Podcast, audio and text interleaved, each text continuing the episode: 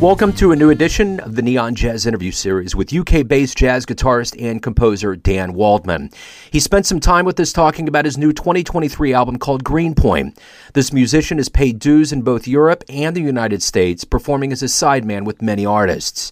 Since his 2020 debut release as a leader called Sources and Angels, featuring Will Vinson on sax, Kassa Overall on drums, and Ryan Berg on bass, it's received some rave reviews and he keeps on moving forward. He's got a lot to tell. Enjoy this interview. Hey, it was great to meet you. Thanks for taking a minute out today. Yes, my pleasure. So, where exactly are you located? Um, right now, I'm in London. I've been back here um, from about 2016. Okay. Well, before we get into Greenpoint, I want to know, you know, how did you do through COVID? How did you survive that time period? And how does it feel now to have a new album that we're coming out of it? Um, the album was actually recorded before that. Um, there was a couple recorded while I was in New York, um, of which um, Greenpoint was actually the first one that I recorded. So in lockdown, it gave me the chance to release um, one of those albums, which um, has the same sax player Will Vinson on there. So basically, that lockdown, it kind of obviously you have to do something. So the best thing that I could do is um, I've been trying to find a label to release that one. It's called sources and angles. So that album had um, Will Vinson on alto and soprano, and it had um, Kassa Overall on drums, Ryan Berg on bass. Um, and I'd got it, I'd, I'd, recorded the album, mixed and mastered it all in New York, but couldn't find a label who were going to promote it and release it. So lockdown, it gave me the incentive just to release that myself. Talk to me a little bit about your journey in music. How did all this begin for you? How did the seeds of jazz get into you to become who you are now? Um, I guess I started from blues. You know, certain musical experiences playing with more experienced musicians, which encouraged me to stick with it. The first thing was just being into blues and playing blues guitar. But the only jam session I was able to go to, this is in Cambridge, England, um, was a jazz standards jam session. And you can imagine I'm trying to play blues and everyone else is playing uh, changes. So I had to learn jazz, um, you know, at least try to, you know, get something together to be able to hang, to be able to play over the changes. So that took me into it. And um, I did okay as a kid. I got some, um, you know, little awards and stuff like that. The news, like a, uh, the, the newspaper here, Daily Telegraph, they did a Young Jazz Award. Um, so that was encouraging and I got to play with NYJO, which is the uh, like a national youth jazz big band. From doing that, um, I just gradually got into it, got some gigs, and um, and met a few people, some of whom were at Berklee, and encouraged me to go out there. I did an audition with uh, Gary Burton, auditioned me actually. He gave me a scholarship. It was lucky because I just learned some of his music um, very recently before that audition for a gig in Cambridge with uh, a sax player called Rob Hall and he'd just come back from Berklee. So I played a bit of Gary's music, and I, I got to to meet him and be auditioned by him, and ended up in Berklee, age eighteen.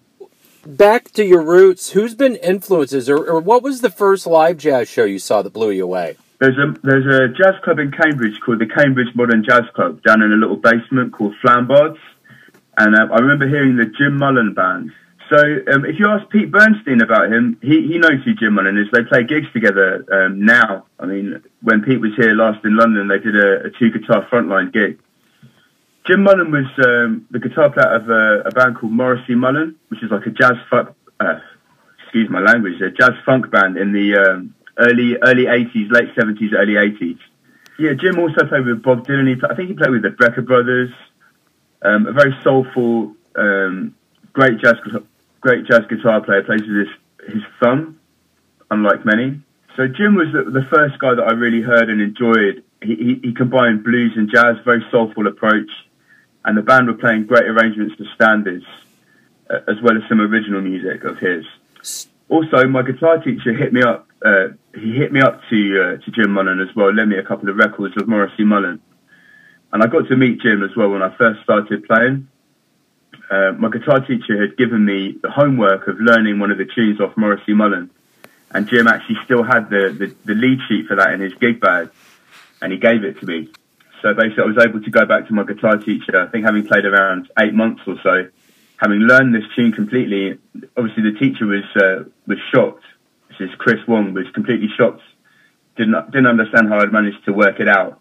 But then I showed him the lead sheet, obviously, and uh, he understood. So how did the how did your timeline work to get to where you're at now? Talk to me a little bit about you know going to school, starting your career, and how everything kind of led to where you are now. Okay, well it, it does play in because Berklee was where I met Matt Penman, who's the bass player on Greenpoint. Um, Matt was there with another contingent of uh, of Kiwis. So the Berklee thing, I mean, as soon as I got there, you know, it was the experience was amazing because there was a lot of really great musicians there also studying. The Mason brothers had uh, come from England. They were my friends who I knew from before. And then through them, um, I got in a session with Matt Penman on bass, Steve Hamilton on piano, and um, Sebastiaan de Krom on drums. So I got to record with those guys pretty much as soon as I, I got there. And um, I just found the recording actually the other day. It was, I was uh, I'm surprised actually. It sounds okay. But yeah, Matt Penman was there. Um, Teodross Avery was there, well, I didn't really get to play with him. Antonio Sanchez was there at the same time. And the guys from Lettuce as well. So that's Erick Coomes, the bass player. He was there.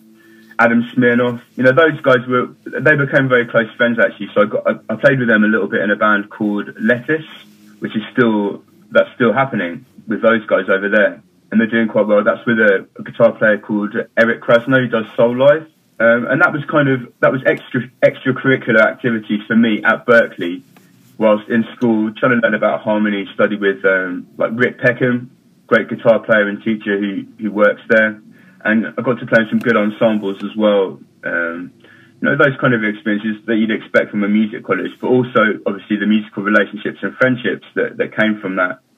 Um, for example, with Matt Penman, who um, as well as being into music, is into cricket as well, which we share. I left Berklee after around a year and a half. Um, I got back to the UK in order to um, do an English degree, which was my last opportunity to get a free education out of the British government. I'd never intended to stay at Berklee to do a full course, uh, the full four years there. I was just trying to get as much information as I could and, and experience as well. And then just take that back and shed while studying for this English literature degree, which I managed to uh, complete in around 2000. In that time in London, I got into a couple of other things, playing uh, a few different styles, broken beat. Um, I had a tune released on Acid Jazz that I recorded with um, Erick Coomes, the bass player from Lettuce. So I went to Cali around 95 um, and did that with Eric and his brother, um, did a tune that got released on Acid Jazz Records in 99. And then I was playing with um, another Kiwi actually who was at Berklee as well called Mark de Clive-Lowe, um, a keyboard player and producer who um, works across a lot of different styles. And um, we had a residency at Jazz Cafe in London in the early 2000s. And I was doing a lot of playing with him. We did some radio, BBC, and some touring with his album Tides Arising, and a, a project called Free Soul Sessions, which uh, featured a really great musician called Kaidi Tatham, He's um, on the scene. It's, it's, broken beat new jazz, so you wouldn't count it straight ahead jazz, but he's very much influenced by, you know, by the greats and a, and a great musician in his own right, Kaidi Tatham. Yeah, we're talking around. So we're getting to the late 2000s now, and um, I've been in a relationship since being in college, which split, which uh, broke up. And at that point, it was Matt Penman that said, "Get over to New York and, and come and play some straight ahead jazz." So I took his advice and um, I got there around 2007 and 8, and that is when Greenpoint was recorded pretty much uh, three months after I got there.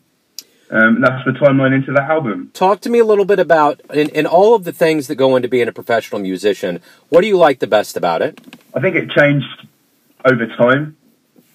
Originally, just the experience of having an instrument, going and playing, and being involved in playing music. It's something that's bigger than yourself being part of a team and and it can take you away from you know everyday life into uh, a shared space of inspiration. That was one of my early experiences of playing with of playing music, which encouraged me to continue playing with, as I say, some more experienced musicians than myself, but having an experience where I didn't feel like I was actually having to think about what was happening. It was just happening automatically. So I'd say that that was that was something that really encouraged me to keep going. And then hearing recordings back where, you know, you, you remember something happened, but you didn't exactly remember what and then you know listening back it kind of sounded okay you know? So that that's the stuff that, that encouraged me at first to, to be in it. And then the challenge changed as it went on. You know you, you couldn't quite play by ear all the time. You needed to know some kind of harmony. As time goes on, it becomes more about learning specifics, learning tunes, being able to play over changes, um, being able to handle different musical situations, um, have good instincts, listen to what's going on, and be able to respond. You know, to, to produce a, a, good result. Those are the things that that attract me now. Is when you've managed to achieve a, a good overall result at the end of it, where you know maybe you know unexpected things happen in the course of that improvisation, but you're all able to kind of work together to make something happen. So, Dan, I'm a big fan of Greenpoint. I am wanting to make sure that we give you the proper due here to get the good business out. Where is the best place for everybody to pick up this album to find out more about, you know, any live shows, anything pertaining to your world? Well, the only place where Greenpoint is going to be available at this point is my Bandcamp. I'm not doing a general digital release on it. Um, there's other projects, as I say, that are going to be coming out on all platforms.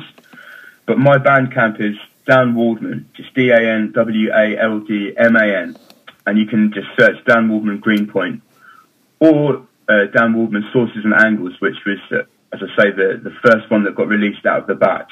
Future ones, um, future albums that are in the can at the moment, um, ready for release, include um, stuff with the sax player Stacey Dillard, which I'm just mixing down now, and one with Jason Marshall, who plays tenor sax on this recording, it's an organ quartet recording, but he's best known for playing baritone sax with Mingus Big Band and used to play with Roy Hargrove. So my Bandcamp's the best place to, to really find that stuff. There will be some more stuff going out on general release on all platforms.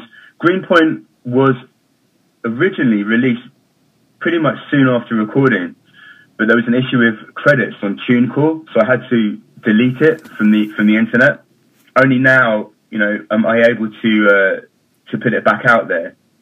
And um, I just felt that it was important to do that rather than leave it in the can because, you know, you've got Will Vinson, Matt Penman, and Bruce Cox on that record with me. Admittedly, I, you know, I got to New York pretty much straight before recording it. It was quite important to me in terms of the music that was that we made on that date. You know, the circumstances, the fact that friendship was involved as well. That Matt introduced me to Will Vinson on that session, and then Will went on to, to play sax on my the record that I was able to release um, during lockdown. Greenpoint, yeah, it's, um, it's a one-off. It was a one-off session, but the um, the interaction I think was cool. And I don't think you're going to hear Matt and Will playing a lot of funk type stuff, which um, you know forms a large part of that album.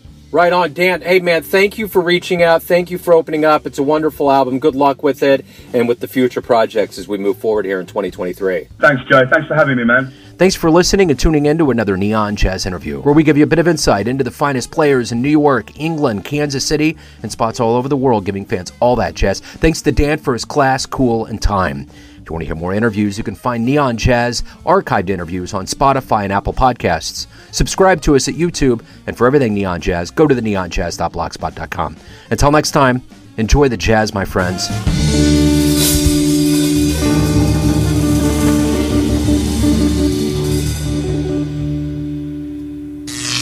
Neon Jazz.